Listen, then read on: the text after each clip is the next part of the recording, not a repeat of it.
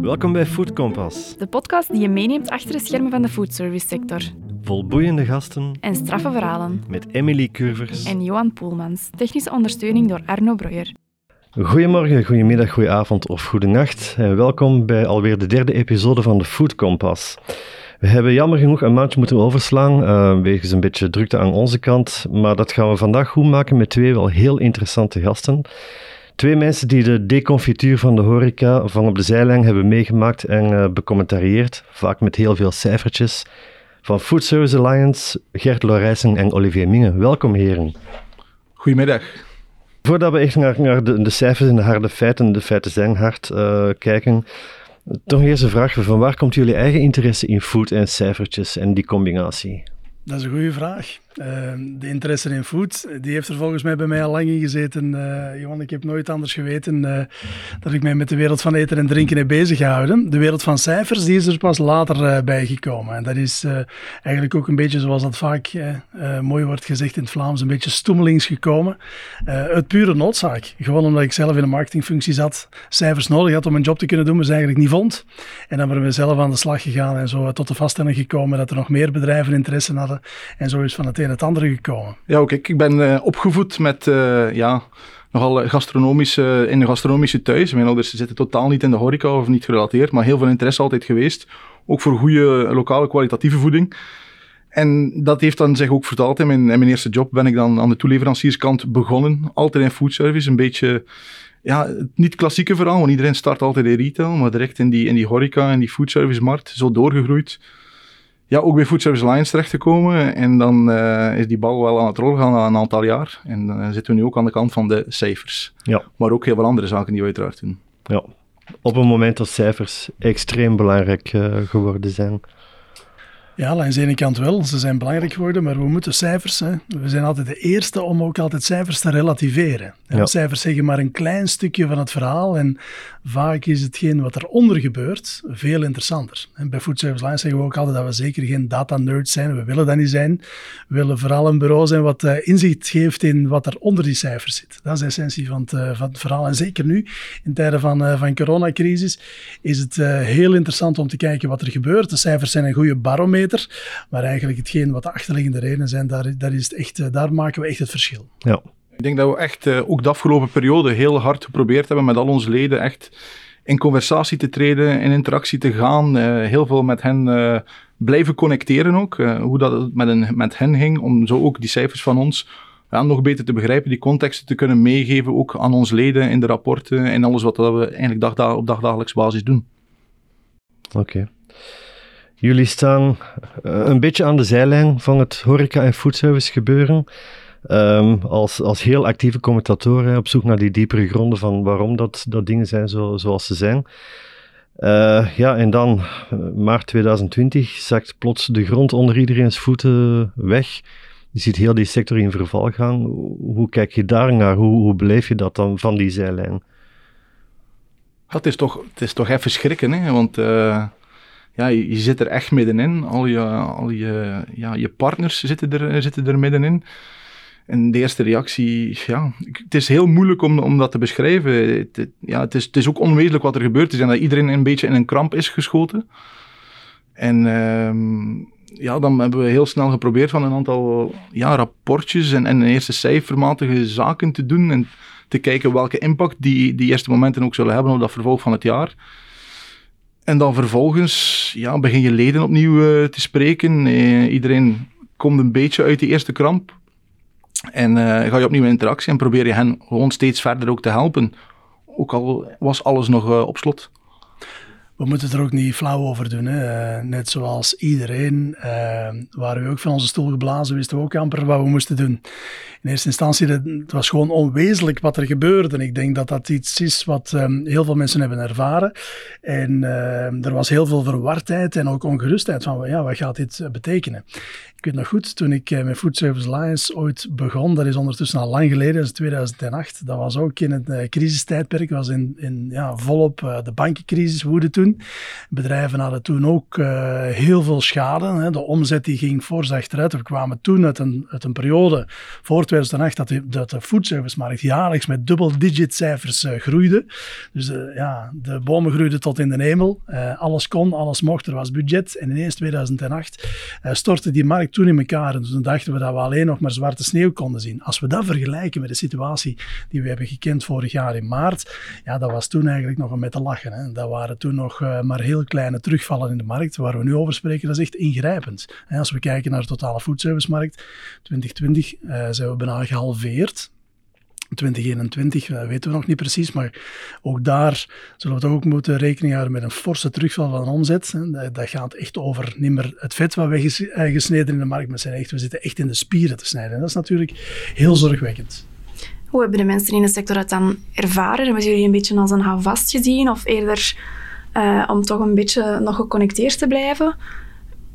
Ja, ik denk dat we ehm, afgelopen jaar eigenlijk, en ik moet ook even kijken naar Gert, maar ik heb de indruk dat we veel meer bevraagd geweest zijn. Ook, ook de mensen op kantoor, we hebben veel, ja, veel meer vragen gekregen dan in normale tijden. En dat is ook logisch, hè? iedereen zoekt een beetje die houvast ook deels waarvoor ze lid zijn bij Food Service Lines uiteraard zijn, is dat cijfermateriaal, die, die onderbouwing voor hun eigen business.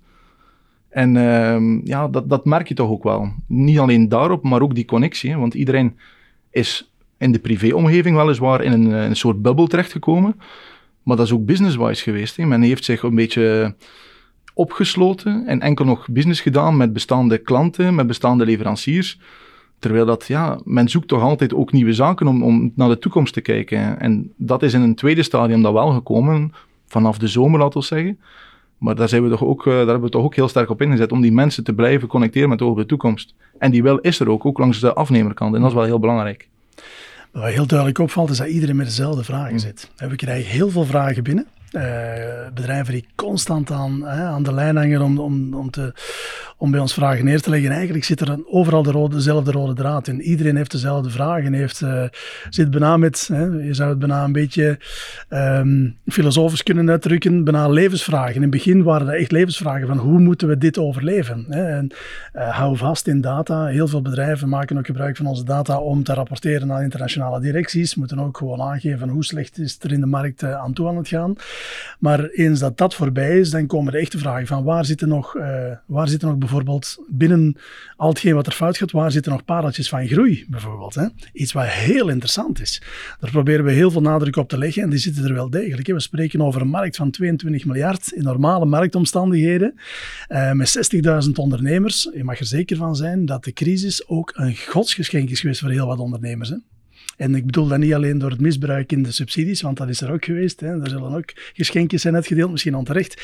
Maar ook uh, heel veel goede dingen. Er zijn, er zijn subkanalen, subsectoren van de foodservice-markt die het bijzonder goed hebben gedaan, die sterk gegroeid zijn en die ook daardoor in een nieuwe stroomversnelling zijn gekomen. Daar moeten we ook zeker naar durven te kijken. Ja. Nu, de situatie normaliseert een heel klein beetje. Het gaat als, alsmaar beter komen weer versoepelingen aan, iets uh, sneller dan verwacht met dank aan onze Rode Duivels. Um, maar ik zie toch niet echt direct iemand in de horeca de vreugdevuren aansteken. Is dat een besef dat de, dat de put wel heel diep is en dat de facturen gaan beginnen binnen, binnenrollen? Ja, ik denk dat, er, dat het uh, heel duidelijk is als je vandaag met horecaondernemers spreekt. Hè, we, het moment waarop deze opname plaatsvindt, hè, we zitten eind, uh, bijna eind juni, aan de vooravond van uh, het openbreken van de, van de grote zomervakantie. De grote zomervakantie is eigenlijk niet in de horeca de traditionele, traditionele periode waarin de topomzet plaatsvindt. Hè. De topomzet ja. vindt plaats vanaf april, april, mei, juni. Dat zijn de topmaanden. Die hebben we eigenlijk grotendeels gemist. Dus er is zeker op dit ogenblik geen reden tot feest. Hè. Plus, we zitten ook nog altijd vandaag in een situatie waarin dat die beperkende maatregelen nog altijd een grote impact hebben. Uh, het EK is normaal, of het EK of WK, de voetbalfestiviteiten die nu plaatsvinden, zijn andere jaren altijd een zeer belangrijke boostende, uh, hebben een boostend effect op de sector. Dat wordt vandaag heel sterk getemperd. Er zijn nogal wat, uh, nogal wat zaken die het, uh, het ja, de vreugde een beetje onder, onder bedwang houden. Hè? Dat is zonde.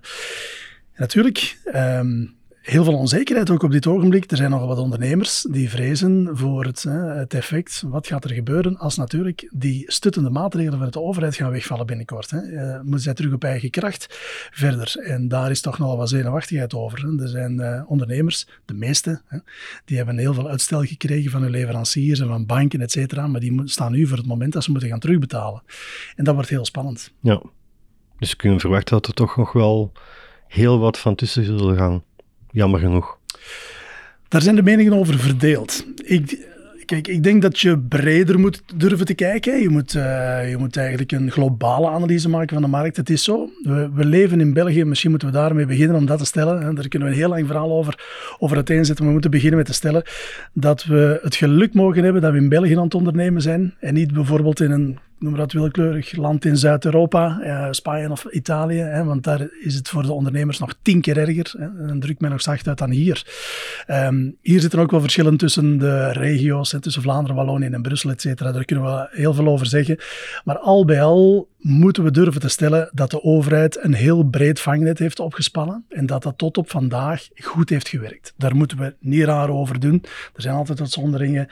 Uh, meerdere ketens, bijvoorbeeld met één btw-nummer, die lastig uh, ding op dit ogenblik te vechten. Dat zijn dingen, maar daar ga ik vanuit, dat lost zich allemaal wel ongeveer op. Waar het over gaat, is dat breed vangnet. Dat heeft gewerkt tot op heden. Maar nu komen we natuurlijk, zoals ik net heb gezegd, komen we voor een fase te staan waarin we moeten gaan kijken wat er effectief met die ondernemers gaat gebeuren. Welke ondernemers hebben het goed gedaan, welke hebben het minder goed gedaan, welke hebben goede afspraken kunnen maken met hun leveranciers en met hun banken en welke niet. Dat is bepalend. Uiteindelijk, waar het over gaat, is um, en dat is uiteindelijk hetgeen wat beslissend is in heel de sector.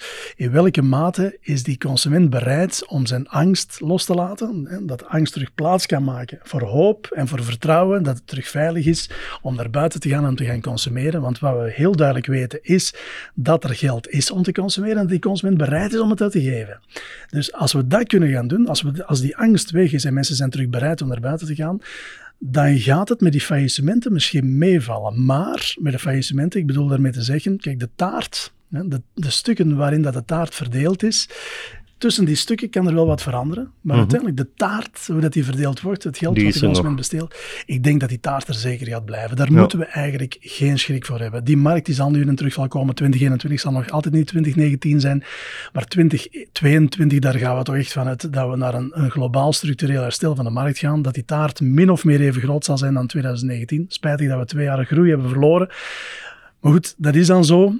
Natuurlijk, en daar moeten we ook oog voor hebben. Dat, is ook, dat zie je bij de vakfederaties bijvoorbeeld, bij Horeca Vlaanderen, ik noem er een voorbeeldje. Um, ja, zij hebben natuurlijk andere katten te geestelen. Zij moeten er voor iedere horeca-ondernemer zijn. En van die 60.000 ondernemers die er in België zijn, zullen er wel een aantal zijn waar uh, persoonlijke drama's zullen volgen met faillissementen, et cetera. Daar moeten we ook wel oog voor hebben. Maar uiteindelijk, de markt in totaliteit, de 22 miljard waar we over spreken, daar hebben we echt wel geloof in dat we die tegen 2022 grotendeels zullen terug Die zal terug zijn. ja. Maar die zal misschien een beetje verdeeld worden, zoals dat geldt ook al, onder een minder aantal spelers. Hè. Dus eh, om op jouw vraag dan een beetje misschien door te gaan, ook Johan, is dat je ziet dat er, er zullen inderdaad wel helaas een aantal faillissementen zijn. Maar aan de andere kant zien we ook degenen die voor de coronacrisis ook al professioneel bezig waren in de horecasector of algemeen in foodservice, ja, zij zien ook opportuniteiten. En zij groeien nu net ook uh, met een aantal auto's, met een aantal concepten uh, en zo verder. Dus dat heb je dan ook aan de andere kant. Ja. Dus... Nu, dat, dat, professionalisme en, misschien ook de manier waarop dat horecaondernemers omgaan met wat er nu ga, gaat gebeuren. Uh, je weet, wij hebben zelf ook een, een aankoopplatform voor de, de horeca met Xandrion, waar dat wij de laatste weken maanden een vlucht zien van het aantal horeca-uitbaters die bij ons komen aankloppen. Wat ik wel wil zeggen, dat ze ook op inkoopvlak, op, op businessvlak, beseffen of, of beter willen, willen, willen werken, net om, uh, om, om klaar te zijn voor, uh, voor die nieuwe toekomst. Is dat een van de dingen die, die een horecaondernemer kan doen? Zijn er nog zo van die, uh, van die ideeën? Wat we zien is uh, dat natuurlijk een van de positieve effecten van de lockdown is geweest dat ondernemers meer tijd hebben gekregen om ook naar, naar hun eigen businessmodel te kijken. Hoe, hoe gaan ze hun aankoop ja, doen bijvoorbeeld? Ook wat kunnen ze slimmer doen? Ze hebben tijd gehad om na te denken. En dat heeft ervoor gezorgd dat ze ook bijvoorbeeld, hè, en blij om te horen dat ze bij jullie ook hebben aangeklopt. Ik denk dat dat een, een goede keuze is om heel slim met de business om te gaan, om heel kritisch naar een businessmodel te kijken. Veel ondernemers, we merken dat, wanneer ze bijvoorbeeld, uh, uh, wanneer we daar contact mee hebben, heel veel ondernemers zitten met tijdsgebrek. Dat is een beetje typisch een Belgisch fenomeen. Uh, in het buitenland, waar de horeca meer verketend is en meer, zelfs ook wat meer geprofessionaliseerd is, zie je managementlagen in horecazaken en zo. In België kennen we dat fenomeen eigenlijk niet. En dan zijn er momenten zoals deze nodig, waarin we mogelijkheden zijn tot reflectie. En dat ja. ze tot de vaststelling komen van misschien moeten, moeten we het wat slimmer gaan doen. Het, het staat eruit te komen, want ik, ik herinner mij een, een nieuwsbrief bij jullie dat... Uh dat die verketening toch ook in België begint toe te slaan. Uh, gaan we op, elke, op elk marktplein een, een Bavet en een Bals en Glory naast elkaar krijgen? Of is dat net iets... Misschien uh... niet overal een Bavet en een Bals en Glory, maar je ziet al die internationale ketens maken ook de sprong naar België. En uh, heel onbekende, maar ook bekendere. Bijvoorbeeld een Dunkin' Donuts is in geen tijd naar 10 outlets gegaan, maar je hebt ook een Takumi Ramen concept. Je hebt de Moamido, dat is een Belgisch concept. Maar je hebt ook die Nederlanders die ondertussen komen, of ze komen zelfs van Duitsland. En het gaat allemaal heel snel. En dat gaan we steeds meer zien. Maar je, daarnaast heb je ook die verketening waarover uh, Gert ook sprak in het buitenland, of uh, die groeperingen. Dat zou je ook zien. Het hoeft niet altijd éénzelfde concept te zijn. Hè. We gaan gewoon veel meer naar echt ondernemerschap binnen dat horecalandschap en minder dat buikgevoel van ik start een horecazaak omdat ik passie heb voor voeding en goed kan koken. Dat, dat is een hele, hele beweging die, die al even ingezet was, maar nu nog extreem is versneld. Ja, is dat, is dat een categorie ondernemers die, die het moeilijk krijgen, die met buikgevoel? Want je hebt die, het is een beetje, ah, ik skip hier een aantal vragen op mijn lijst. Um, aan de ene kant heb je die verketening, wat dat ook, toch ook wel wil zeggen dat je op volume werkt, um, dat je een aantal dingen volgens bepaalde formules gaat uitwerken. Aan de andere kant heb je een hele grote vraag naar individualisatie. Uh, het, het, verhaal bio, lokaal, duurzaam, achter de hoek dat zijn een beetje twee opponenten, opponenten. Dus moeten we dan vrezen dat wat ertussen valt, de klassieke brasserie, dat die uh, onder druk komt te staan, extra nog? Ik denk dat wanneer je naar de trend van verketening kijkt, hè, al meer dan tien jaar hoor ik in België vertellen dat, uh, dat de ketens uh, veel meer belang gaan, gaan verwerven. En wat zien we vandaag? Dat het maar druppelsgewijs gebeurt. Ik moet nu wel zeggen dat de laatste fase, de laatste twee, drie jaar, en zeker onder invloed van de COVID-crisis, pas op, die heeft daar een positief effect op. Hè. Uh, die heeft de baan vrijgemaakt voor nogal wat um, internationale spelers die ook België jaar en dag hebben laten links liggen. En die nu plots mogelijkheden zien. Dat heeft deels te maken met corona, dat er wat mogelijkheden komen. Maar aan de andere kant heeft het ook te maken. Uh, eigenlijk, ik moet, moet nog een stapje terugzetten. Een aantal jaren geleden is de Blackboxer gekomen in België, de geregistreerde kassa. En die heeft ervoor gezorgd dat heel wat internationale ketens hebben gezegd: ah, nu wordt de Belgische markt wat transparanter. De concurrentie wordt wat uh, eerlijker. Laten we nu maar eens ernstig gaan kijken of we in België ook iets kunnen doen. De meeste hadden België al lang, al, meer dan misschien twintig jaar op hun radars. Hè. Maar hebben het eigenlijk nooit gedaan omdat de markt te weinig transparant was, omdat het. Uh, ja, omdat België ook een heel complex land was. Vergunningen bijvoorbeeld. Hè. Eh, als je in Engeland een horecaonderneming start, een keten, en je wilt in iedere stad actief worden, dan kun je met één heldere analyse, weet je hoe dat je dat kan aanpakken. In België moeten bij ieder gewest, iedere gemeente, iedere stad heeft nog andere regels. Daar zijn wij kampioen in. Dat is enorm demotiverend. Hè. Eh, we spreken heel regelmatig met internationale ketens die naar de Belgische markt kijken. Er wordt een beetje sorry dat ik het zo zeg, er wordt een beetje met ons gelachen op dat vlak. um, maar goed, langs de andere kant heeft het ook voordelen. Voor onze um, eigen ondernemers wel. Ja, dat klopt. Ja. Maar het heeft ook het heeft voor- en nadelen. Hè. Um, het is zo dat wanneer ketens zich minder doorzetten in de markt, dat over het algemeen de professionalisering op een wat lager tempo gaat. Hè. De marketingimpact bijvoorbeeld.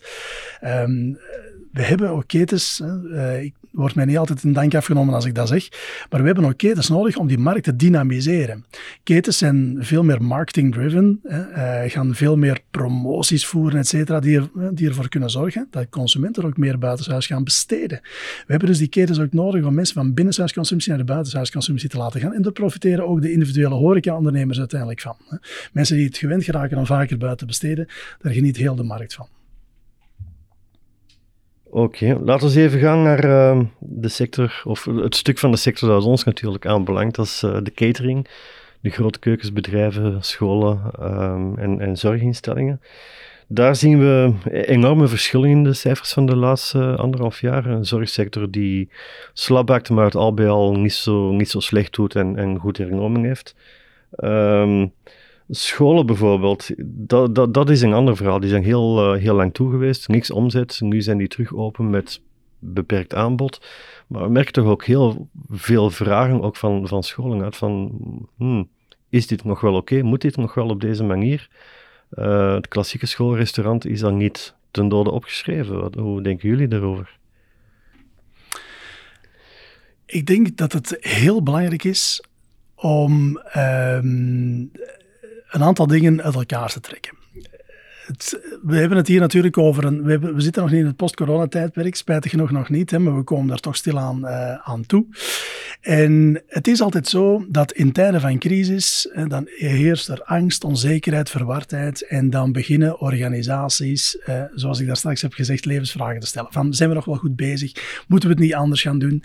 En ook heel belangrijk, en wanneer dat je met onderwijsinstellingen te maken hebt, maar ook in de zorg speelt dat, maar ook zeker in bedrijven, in business industry, dan zie je dat uh, mensen ook vaak een voorbeeld willen stellen. Ze willen een beetje de beste leerling van de klas zijn, om het in schooltermen te zeggen. Ze willen graag maatregelen nemen die heel correct zijn. Uh, moeten we nog wel een bedrijfsrestaurant hebben of een, een schoolrestaurant? Is dat wel veilig genoeg? Dat soort van vragen. Eigenlijk, als we die twee, drie jaar geleden hadden gesteld, men had ons voor gek verklaard. Nu, in het kader van corona zijn die vragen allemaal logisch geworden.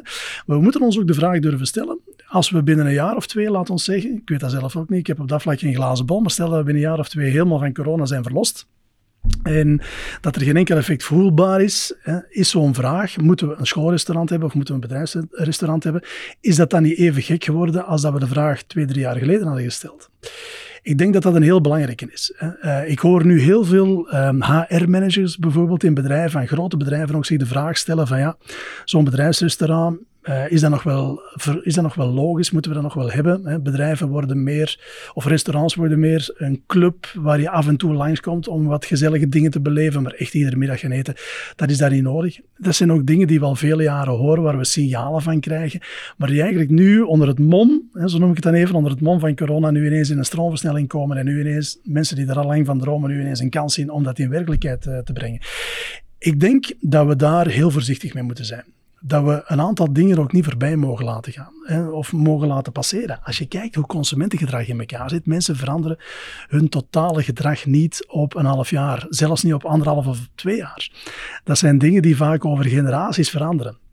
En in wezen, mensen zijn sociale dieren, zoeken sociaal contact, uh, willen op uh, kantoor met elkaar in contact komen. En wanneer dat wordt tegengehouden, en dat is in het onderwijs precies hetzelfde. Ik heb zelf ook kinderen die in die fase terechtkomen, die hunkeren naar sociaal contact, die willen heel graag met elkaar rond de tafel zitten en terug samen eten en drinken en noem het op. Dat zijn dingen die we niet zomaar veranderen op anderhalf jaar. Ik denk dat we nu, dat het nu echt cruciaal wordt om een beetje kalm te blijven, even rustig af te wachten hoe we die coronacrisis kunnen doorkomen en hoe we dat we dan terug terug naar modellen kunnen gaan die ook haalbaar zijn voor iedereen en die ook een antwoord bieden op de juiste behoeften.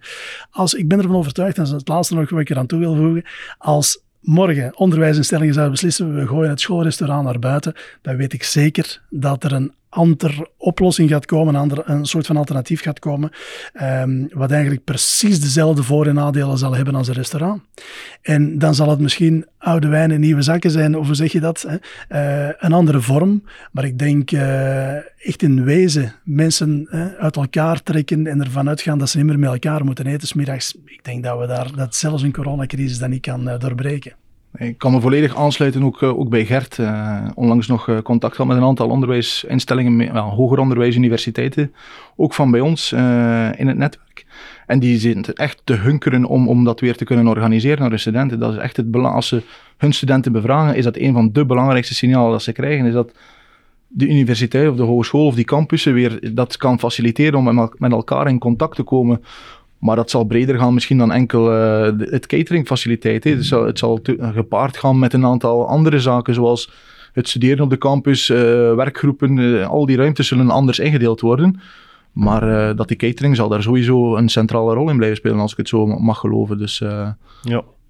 Dus eigenlijk de, de droom van heel veel bedrijfsarchitecten, laat, maar zo zeggen, die, die willen werken op common rooms waar gegeten wordt, waar dat gemiet wordt, waar die lijkt dan misschien dankzij corona eigenlijk een beetje dichterbij te, te komen. Ja, dat, dat, uh, ik, ik begrijp dat, hè, maar soms is het ook een stukje, um, ja, een, een, ja, hoe zal ik het zeggen? Ik zal, ik zal het nu geen persoonlijke agenda noemen, maar het heeft, voor bedrijven ook, of, voor mensen binnen bedrijven vaak ook een, uh, heeft corona een soort van argument gebracht, wat ze nu kunnen gebruiken om, om een idee door te voeren. Um, en wat niet altijd een, een positief effect heeft op het totale resultaat. Ik zie bijvoorbeeld dat heel wat bedrijven in het verleden ook analyses hebben gemaakt en bevragingen hebben gedaan van hun werknemers waar ze naartoe willen. Hè. Wat, hoe wil men bijvoorbeeld het, uh, hoe wil men een, ideale werkdag zien en welke rol heeft een lunch daarin? En wat we daarin zien is dat vaak nog relatief traditioneel is. Hè. Uh, we horen al jaar en dag dat mensen hun traditionele lunch gaan op, uh, opzeggen in, in ruil voor zeven grazing momenten per dag. Maar wat zien we in werkelijkheid? Dat we misschien wel een beetje geëvolueerd zijn op dat vlak, maar dat we toch nog altijd die lunch heel belangrijk vinden. En dat het sociaal contact ook altijd heel belangrijk blijft. En dat zijn van die, van die basispijlers die, die vermoedelijk niet zo snel zullen veranderen. Wat, wat in essentie het verhaal is altijd met zo'n dingen, hè, zeker wanneer we nu ook in een crisistijd zitten, de effecten op korte termijn, die worden vaak overschat. En dat is zo. En de effecten op lange termijn worden vaak wat onderschat. En daar moeten we ook zeker wel oog voor hebben. Maar ik denk dat het eerste, dat is heel belangrijk, hè, dat effect op korte termijn. Men denkt dat morgen de wereld compleet zal veranderd zijn. We willen dat nu ook geloven. En wat er gebeurt is ingrijpend. Dat klopt, daar wil ik het helemaal mee eens zijn.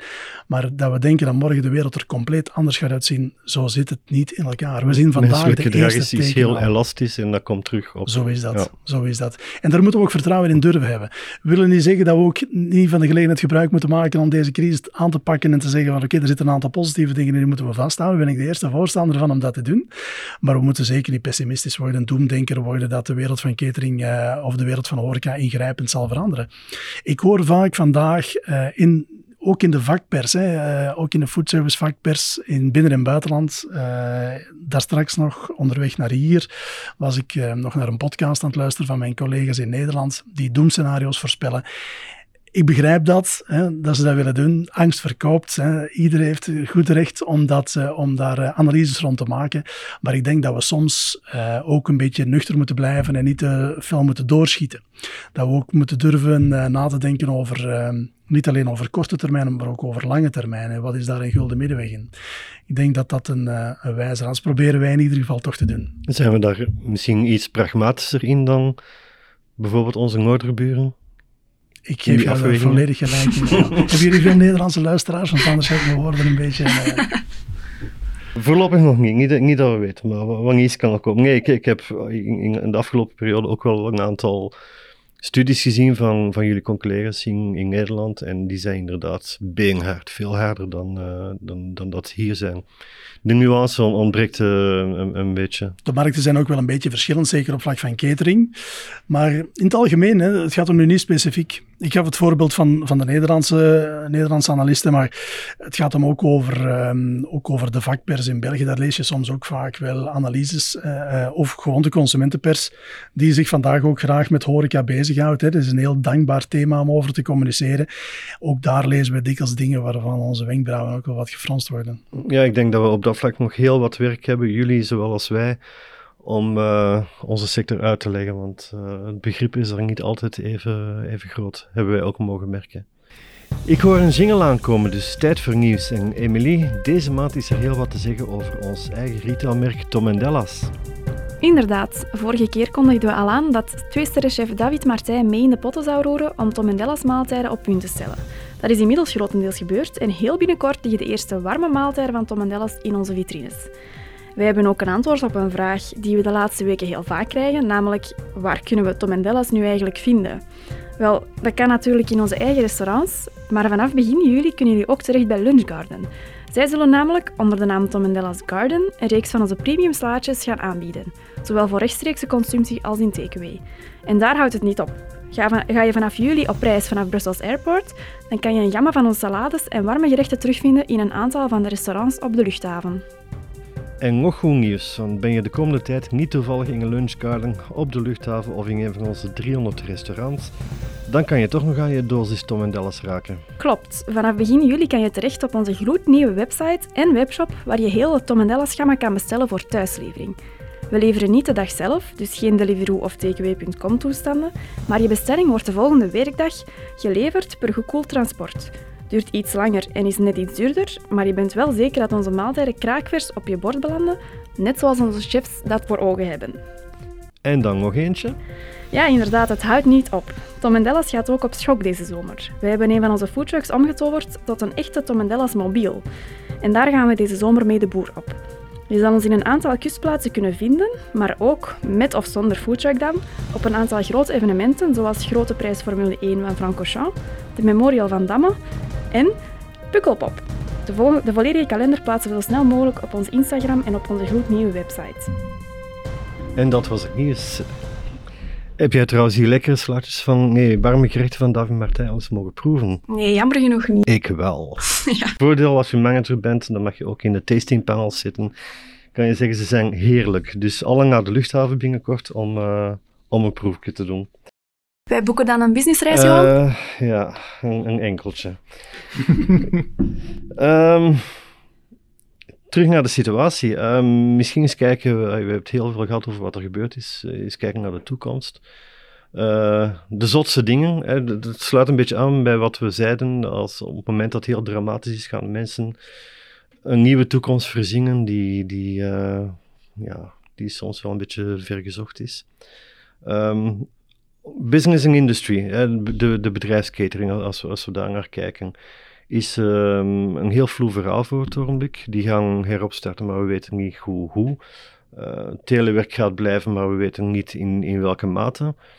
Tegelijkertijd is er enorm veel druk vanuit de consumenten, vanuit bedrijven zelf, naar wat we er straks al zeiden: het bio, het lokaal, het duurzaam. Alles moet innovatief zijn. Um, ja, hoe moeten wij daarmee omgaan als, als, als cateringbedrijf? Hoe, hoe kunnen wij daarop antwoorden? Wat moeten wij doen, heren? Nee, um, maar ik denk dat je sowieso met de... Nee, ik had al uiteraard van de, de Tom en Dallas lijn gehoord, maar dat de crisis ook wel, wel een aantal kansen uh, biedt. We gaan niet massaal, of toch niet direct vanaf september, allemaal terug vijf op vijf naar kantoor. Dat, dat is sowieso uitgesloten. Maar we gaan wel opnieuw naar kantoor. Zowel de, men, de mensen missen dat, maar ook de werkgevers missen dat. En dat voel je toch steeds meer. Um, dus ik denk wel zeker dat er dat, dat aanbod er zal moeten zijn, transparant. Maar het zal, het zal misschien wat anders zijn dan, dan voorheen. Ik denk bijvoorbeeld aan ja, meer ja, iets flexibeler, natuurlijk voor hoe groter de organisatie is, hoe moeilijker dat is. Maar ja, naar, naar op voorhand bestellen van kijk, die dag gaan er zoveel aanwezig zijn. Uh, mensen wat keuze geven.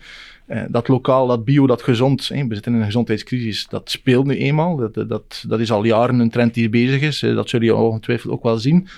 Um, maar dat zou wel belangrijk zijn. Aan de andere kant, ook, ik hoor dat de, de maaltijden ook thuis worden geleverd. En dat is zeker ook een opportuniteit. Hè. We gaan minder op kantoor zitten. Maar je hebt heel veel consumenten die thuis de HelloFresh of de Foodbag en dergelijke meer hebben. Maar het geeft misschien ook een opportuniteit aan de cateraar om dat ook te voorzien en te faciliteren met de werknemers die wel naar kantoor gaan. Om die gezonde maaltijden, niet alleen voor henzelf, maar voor heel de familie en heel het gezin, mee te kunnen nemen naar huis. Dus dat, dat zijn zeker opportuniteiten die er zijn. Daarnaast, uh, ja, gecombineerd al dan niet misschien met, met uh, gekoelde lokkers en, en dergelijke meer op bepaalde plaatsen. Het, ja, een beetje het dark kitchen principe. Hè? Uh, een hot uh, topic vandaag de dag. Hebben we zelf nog een, een, een webinar over gedaan een, een, aantal weken terug. Dus ja, dat, dat zijn zeker opportuniteiten in de wereld van catering ook mogelijk zijn. En een andere trend is die, die verwinkeling, waar ook de voorgemaakte ja, maaltijden van Tom en Dallas en ook andere zaken zeker ook een plaats kunnen hebben. Dat is iets wat we een aantal keer aangehaald hebben bij, bij Food Service Lines de laatste tijd.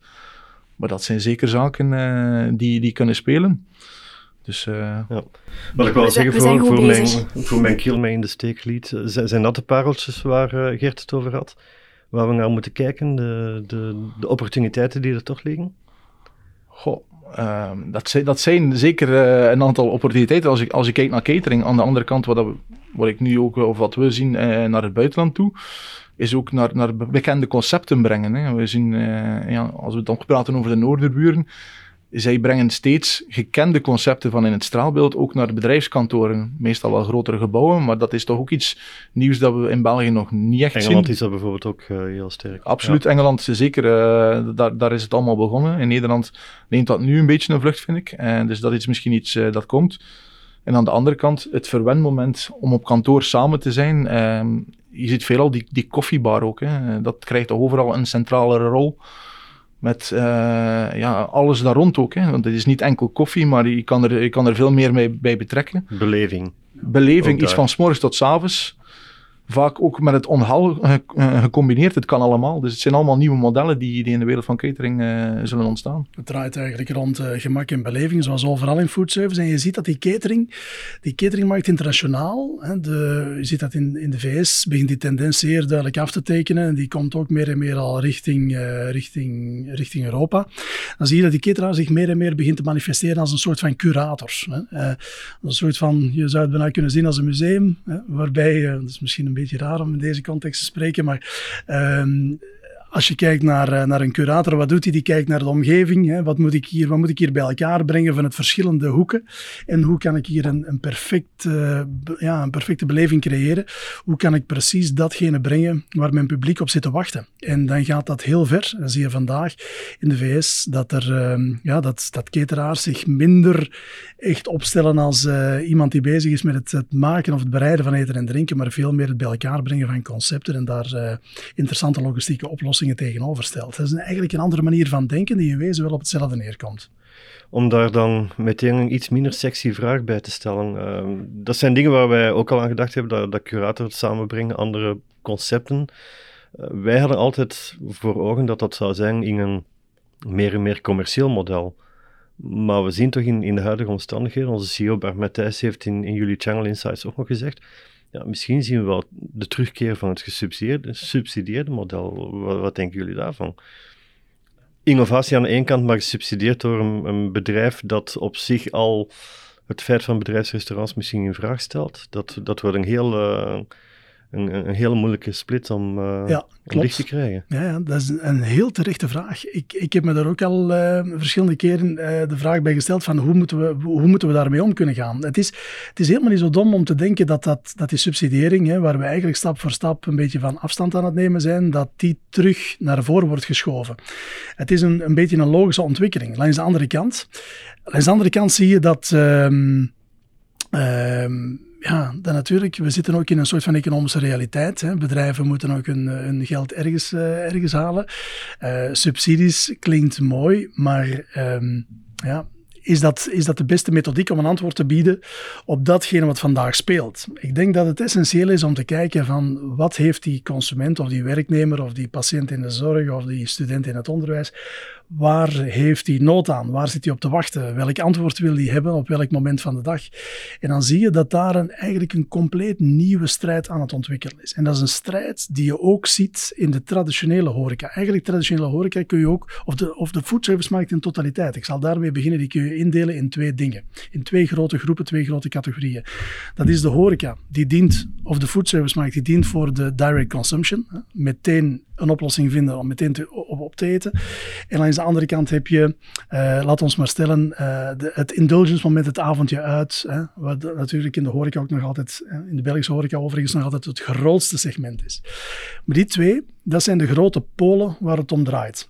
Als je, als je dat puur kijkt binnen de wereld van catering, dan gaat het vooral over direct consumption. Laat ons daar even op concentreren. mensen zoeken een oplossing om nu te consumeren. om nu een honger te stillen. Om nu even een klein verwendmoment te hebben. Uh, dat soort van dingen. Of een opkikker te hebben, wat dan ook. Dat zijn, daar gaat het over direct consumption. Dat is ook het strijdtoneel waarop eigenlijk vandaag de grootste groeicijfers zijn te halen. Zelfs in tijden van corona, wat we vandaag zien is dat ook die direct consumption nog altijd de plaats is waarop de retailers ook nog altijd heel goed kijken waar het te doen is. Hè. Waar de afgelopen jaren onder druk vooral van het wegvallen van de weekboodschappen, de retailers ook meer en meer naar direct consumption zijn geëvolueerd. En daar zijn gaan kijken van hoe kunnen we van die markt een graantje meepikken.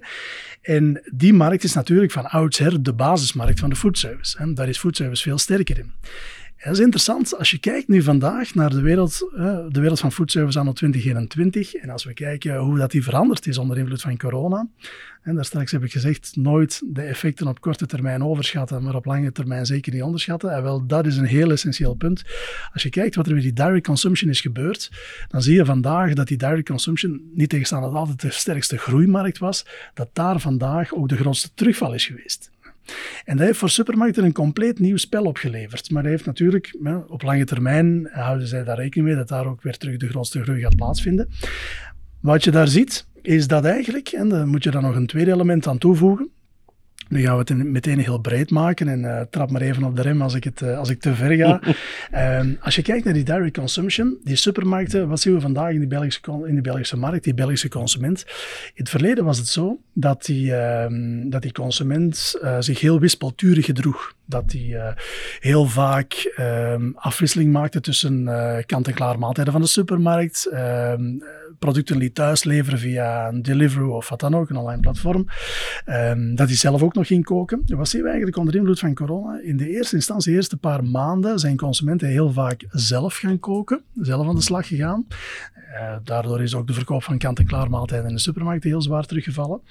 Um, maar wat hebben we gezien de laatste tijd? Het laatste jaar is het eigenlijk heel duidelijk voelbaar dat er een grote aversie aan het ontstaan is aan zelf koken. Mensen koken eigenlijk zelf helemaal niet meer graag. De zin en de tijd om te koken, die is enorm gedaald. En wat zie je dan terug in de ruil ervoor ontstaan? Dat die direct consumption, waar we het net over hadden, die, dat die plots weer heel belangrijk aan het worden is.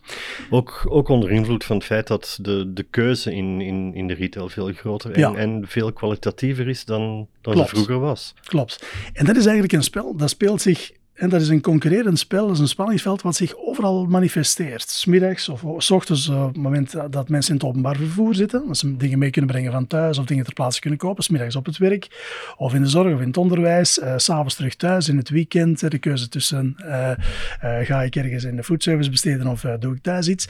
Dat spanningsveld, dat, dat zit er altijd. Maar wat is nu het interessante van het verhaal, en daar wil ik eigenlijk toe komen, is dat door die desinteresse voor zelf, om zelf te koken, hè, dat eigenlijk uh, dat terug, ja, de grote vraag die daar consumption belangrijk is, dat mensen terug ja, andere opties hebben, meer opties hebben dan vroeger om dingen te laten, uh, te laten of ja, naar hen toe te laten brengen.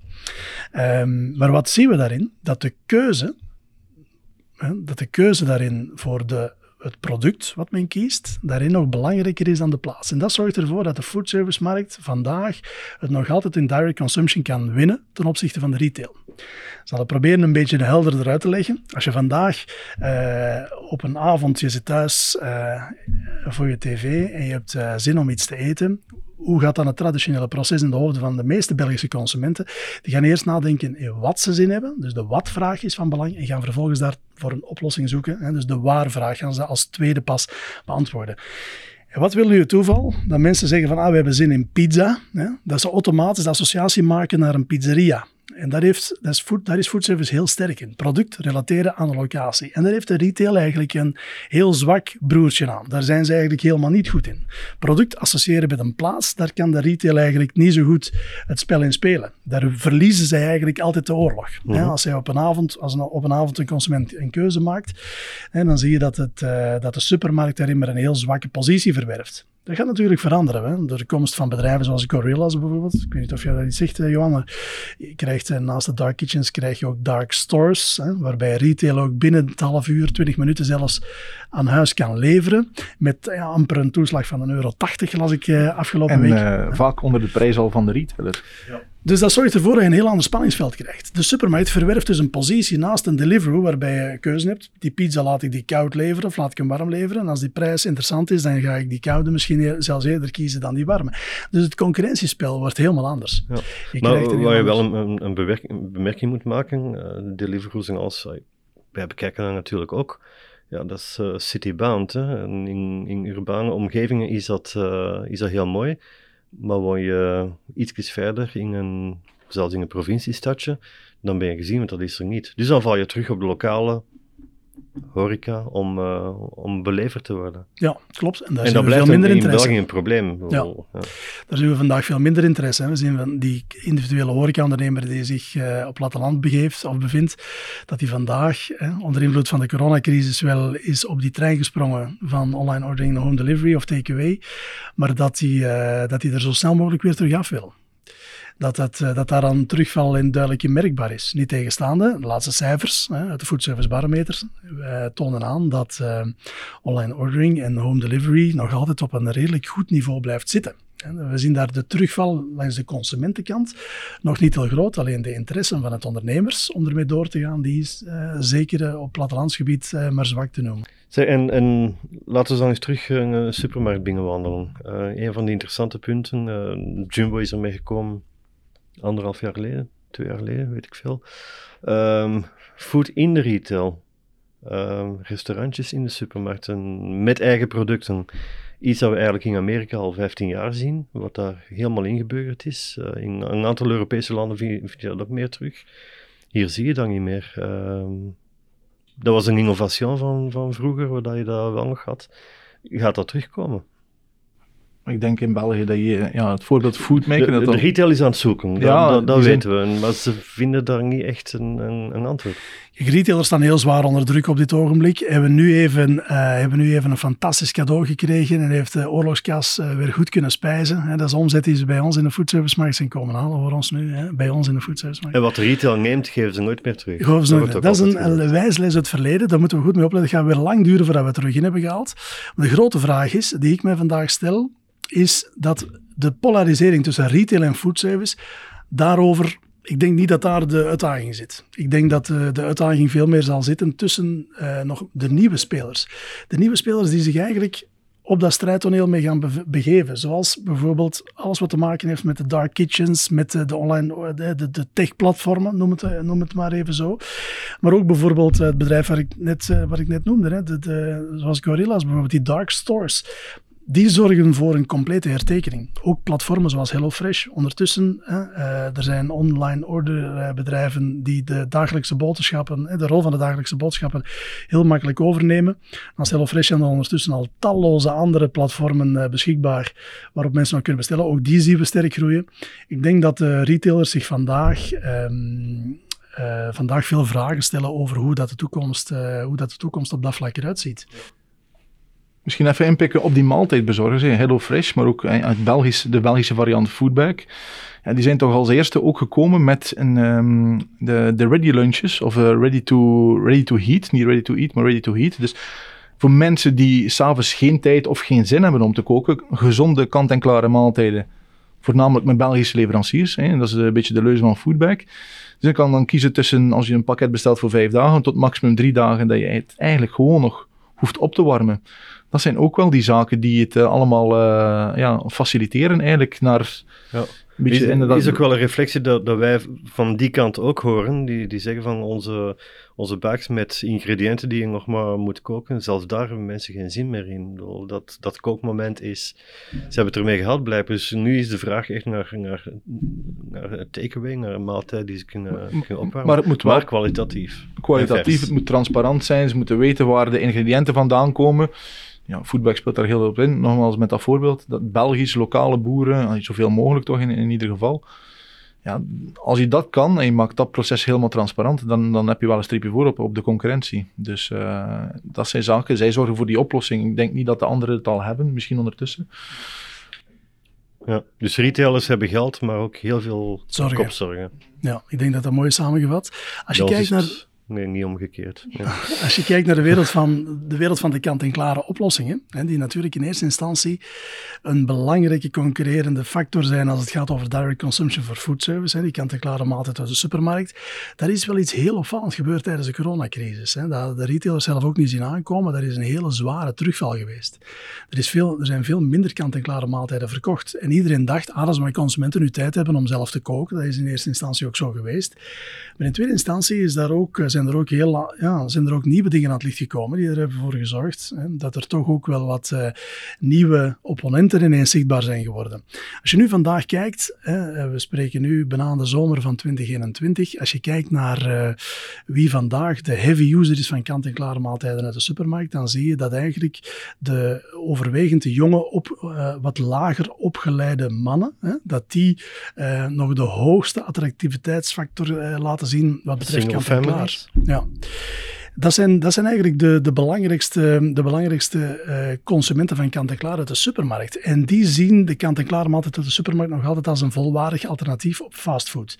En dan zitten we natuurlijk bij foodservice. En dat is wat ons interesseert. Wij kijken altijd naar het spanningsveld. Hoe zit het tussen retail en foodservice? En dat is eigenlijk het enige punt waarop we eigenlijk nog echt die concurrentie met die kant-en-klaar maaltijd voelen. De grote vraag is natuurlijk hoe dat de retailers en de producenten van de retailers erop gaan reageren. Welke oplossingen dat ze zullen brengen natuurlijk om daar weer terug een antwoord op te bieden.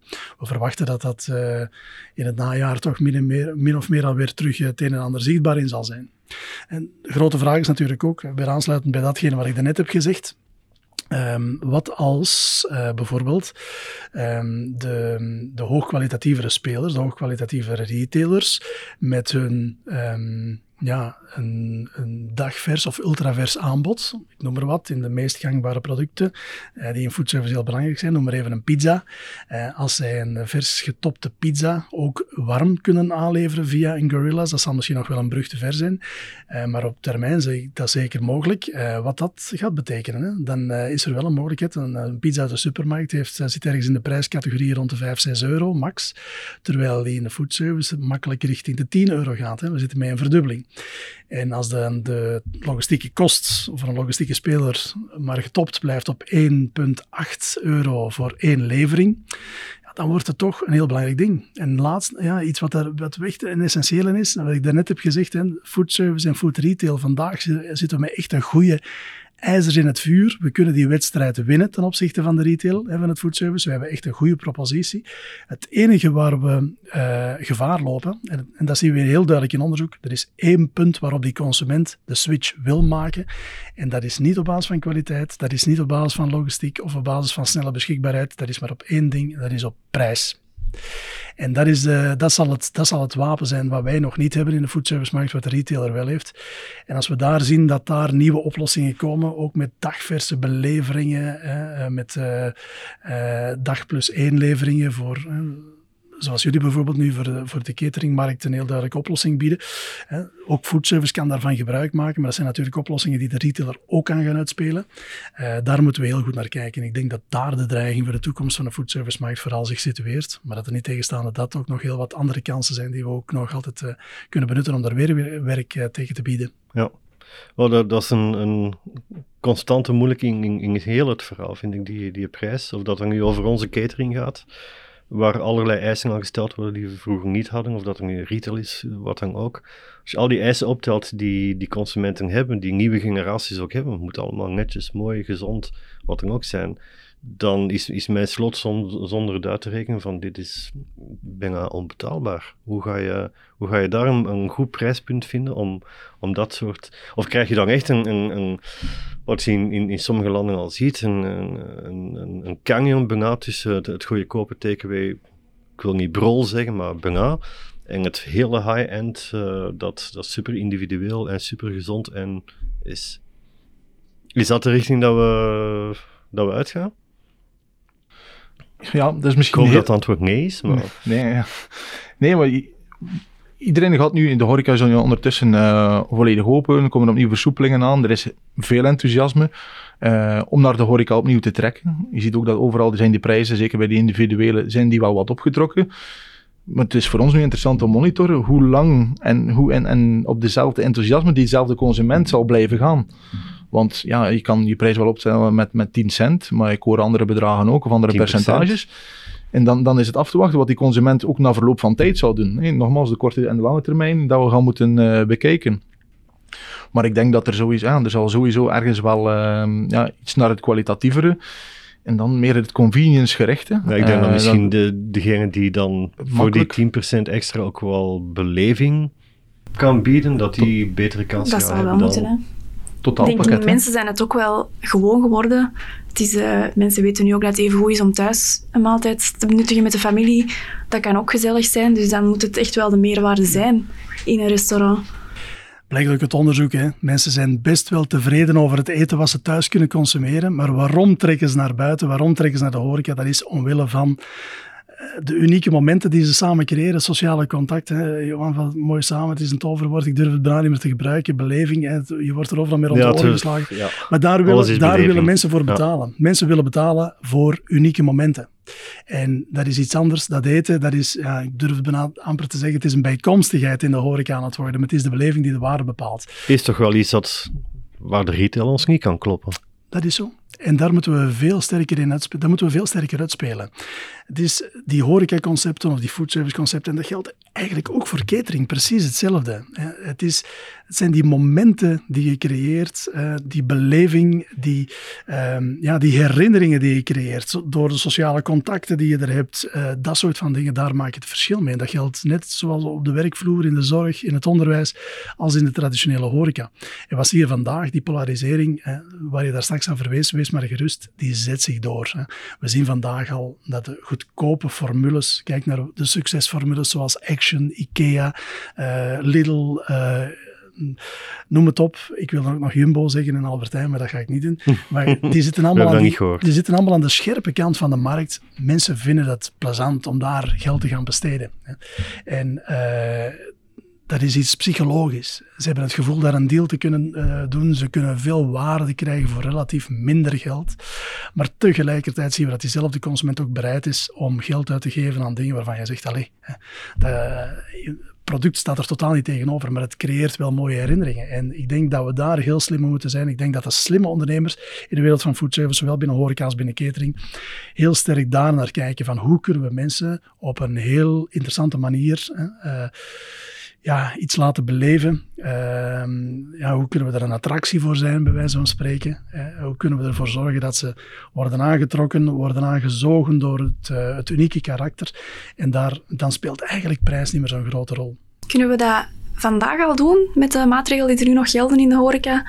In onze restaurants, in de bedrijven ook. Um, is er al veel beleving mogelijk?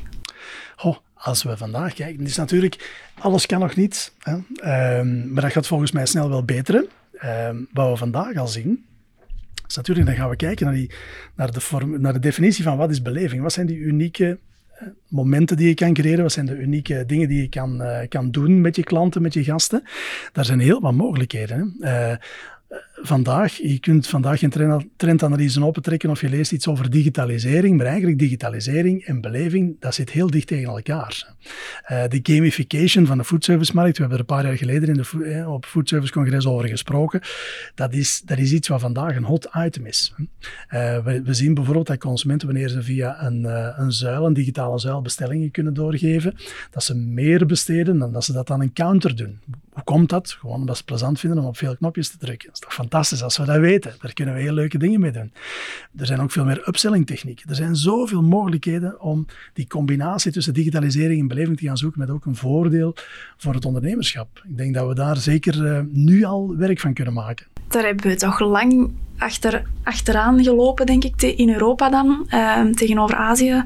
Zitten we daar nu al dichterbij? Of ik denk dat er nog wel heel veel speelruimte is. Het heeft een, enorme versnelling gekend, uiteraard. Hè. En het was ook brood nodig voor de sector om, om, die, om die stap te gaan zetten.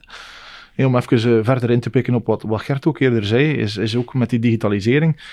alles is gekoppeld ook met je e-mail, je bestelt digitaal alles, maar je kan ook je nazorg en, en veel andere zaken doen. Het is ook een bron van data die je ook krijgt als, als ondernemer. Hè.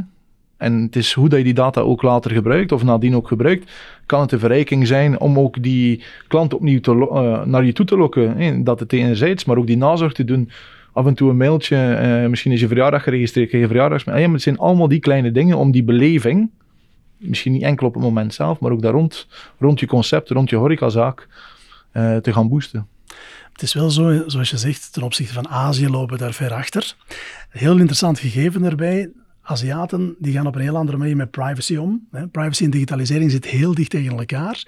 Wat we vandaag in België zien, bij ons het, overigens in heel het Westen, is dat vooral die jongere generaties nou op een heel andere manier naar privacy kijken. Mijn kinderen bijvoorbeeld, die vinden het helemaal geen probleem om dingen te delen, op voorwaarde dat ze er ook een voordeel uit kunnen halen. En dat hun, het, het opheffen van hun privacy, dat die niet ja, eh, op een nadelige manier wordt ingezet. Dan hebben ze er totaal geen probleem mee om, eh, om dingen digitaal te doen om dingen digitaal te delen. Als ik kijk naar mezelf, of misschien nog sterker naar mijn ouders, die zijn veel meer weigerachtig, staan veel weigerachtiger tegenover het delen van, van identiteits- en persoonsgegevens en uh, gebruiksvoorkeuren en al wat ermee te maken heeft. Ik denk, die verschuiving in generaties, die gaat ervoor zorgen dat we ook in de toekomst in België en in het brede Westen, dat, we veel meer gaan, ja, dat er veel meer mogelijk gaat zijn op dat vlak. Zonder dan over die identiteitsgegevens te praten, als we allemaal onze, ons e-mailadres ingeven in een webshop of op een online restaurant, gaan we dan op den duur niet zot worden van de mails die we krijgen met zeg, weet je nog, toen dat bij ons zo lekker was, kom er niet nog eens terug. Maar daar zit net, daar zit net de sterkte in. Daar zit net de sterkte in. Wanneer iedereen bereid zou zijn om op een slimme manier zijn gegevens te delen, dan krijg je de rommel niet meer. Dan krijg je alleen de dingen die voor jou op dat ogenblik relevant zijn. En dan wordt het plezant. Nu zitten we in een overgangsfase. Krijgen we ook nog een hele hoop shit. Dat is omdat die systemen eigenlijk nog niet in staat zijn, omdat mensen nog niet alles delen. Hè. Die, die systemen zijn niet in staat om het goed te doen. Maar van zodra dat iedereen meer deelt, ga je die systemen in staat stellen om het beter te doen en de informatie ook gerichter naar u te sturen. Ik zou het ook irritant vinden als ik eh, in Antwerpen of in Gent eh, door een straat loop en ik krijg via beacons krijg ik ineens eh, gegevens op mijn scherm. Als dat als dat op dat ogenblik relevant is, als ik op dat ogenblik dorst heb door een voorspellingsmodel wat kan, hè, ze zijn er vandaag en vandaag kunnen we voorspellen wanneer, wanneer iemand dorst heeft, wanneer hij door een straat loopt. En als je op dat moment het juiste aanbod kan bieden, dan is dat toch fantastisch. Dan gaat dat ook niet als irritant worden beschouwd, dan gaat dat net als een sterkte worden beschouwd. Maar natuurlijk, wanneer je net hebt gedronken en je krijgt dan zo die informatie, dus die informatie is dan niet volledig, ja, dan is dat irritant, dat geef ik toe. Maar ik denk dat we daar versteld zullen staan hoe snel het daar de dingen evolueren. Dat is echt de, we dan de volgende stap in. driven consumenten, dat je artificiële zelf niet meer moet denken, maar uh, dat je ingelepeld wordt van nu heb je dorst. Ja. We zijn bij... ik, ik ben uh, vroeger een, een heel een avid science fiction lezer. Uh, ja, ik zie soms dingen passeren nu voor de toekomst die, die er heel nauw bij aanleunen maatschappij waar alles gecodifieerd is. Ja, alles zal ook slimmer worden, hè, met artificiële intelligentie los te laten in bepaalde systemen. Dat is iets... Uh, mijn vrouw zit toevallig in die, in die wereld van... Uh, als dat een technologische revolutie is. Ik zeg het echt een revolutie.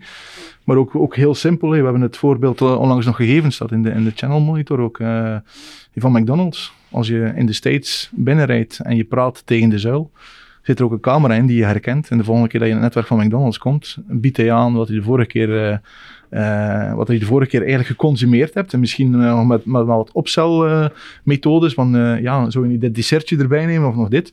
Het zijn allemaal modellen, het zal allemaal ook van die beacons. Dat zijn, het zijn allemaal zaken die op ons afkomen, maar het systeem bestaat nog zover niet. Ook in de States staan ze trouwens zover nog niet. Dus, maar dat zal wel komen over x aantal jaar om, om dat voorbeeld van McDonald's en hetgeen we net hebben besproken even nog door te gaan. Als je vandaag door een drive rijdt met je auto van McDonald's en je ziet op een digitaal scherm uh, allemaal fantastisch mooie hamburgers met uh, de meest sappige stukken vlees tussen en je bent vegetariër. Dat is heel irritant. Vandaag met een nieuwe technologie waarover McDonald's beschikt internationaal, waar testen mee uitgevoerd worden. Als jij, uh, zoals Olivier net zegt, je komt met je auto door een drive, uh, gezichtsherkenning weet meteen uh, wie dat je bent, komt meteen een heleboel gegevens naar voren en je krijgt alleen nog maar producten te zien die vegetarisch zijn of veganistisch zijn. En waardoor er op een heel andere manier met jou als consument wordt omgegaan. Ik zeg ook niet dat het de heilige graal is, dat het alleen maar positief is en, en mooi.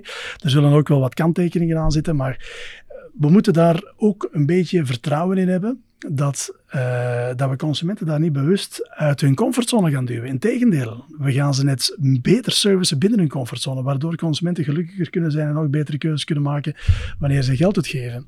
Wij zijn op dit ogenblik bij Food Service Alliance bezig met uh, technologie, um, dat klinkt misschien ook een beetje futuristisch, om uh, te kijken hoe dat bijvoorbeeld betaalinformatie en hoe dat uh, het gebruik van je mobiele telefoon ook een invloed kan hebben op toekomstig consumptiegedrag.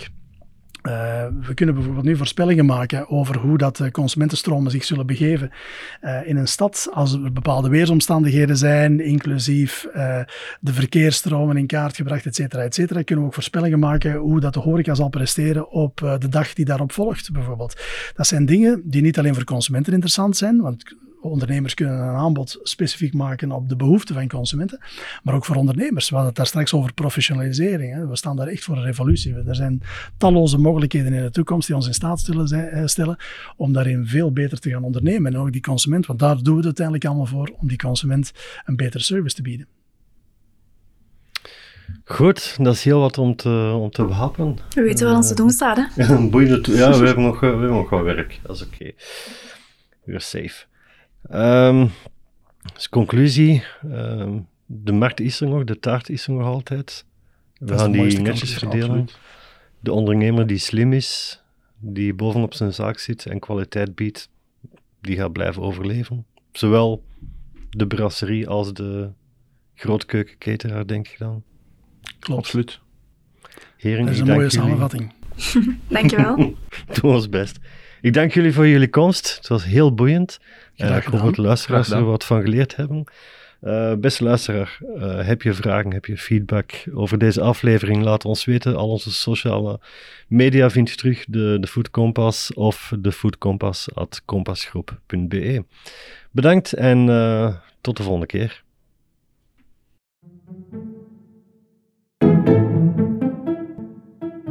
Heb je vragen of antwoorden bij deze aflevering of heb je zelf een idee voor een volgende aflevering? Laat het ons zeker weten via mail op foodcompass.compassgroep.be of laat een berichtje op onze social media. Je vindt ons overal terug als Compassgroep Belgium.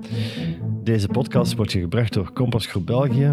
Emily Curvers en Johan Poelmans zijn je hosts. Productie en technische begeleiding door Arno Breuer. Productie copyright 2021 voor Compassgroep Belgium. Graag tot een volgende keer.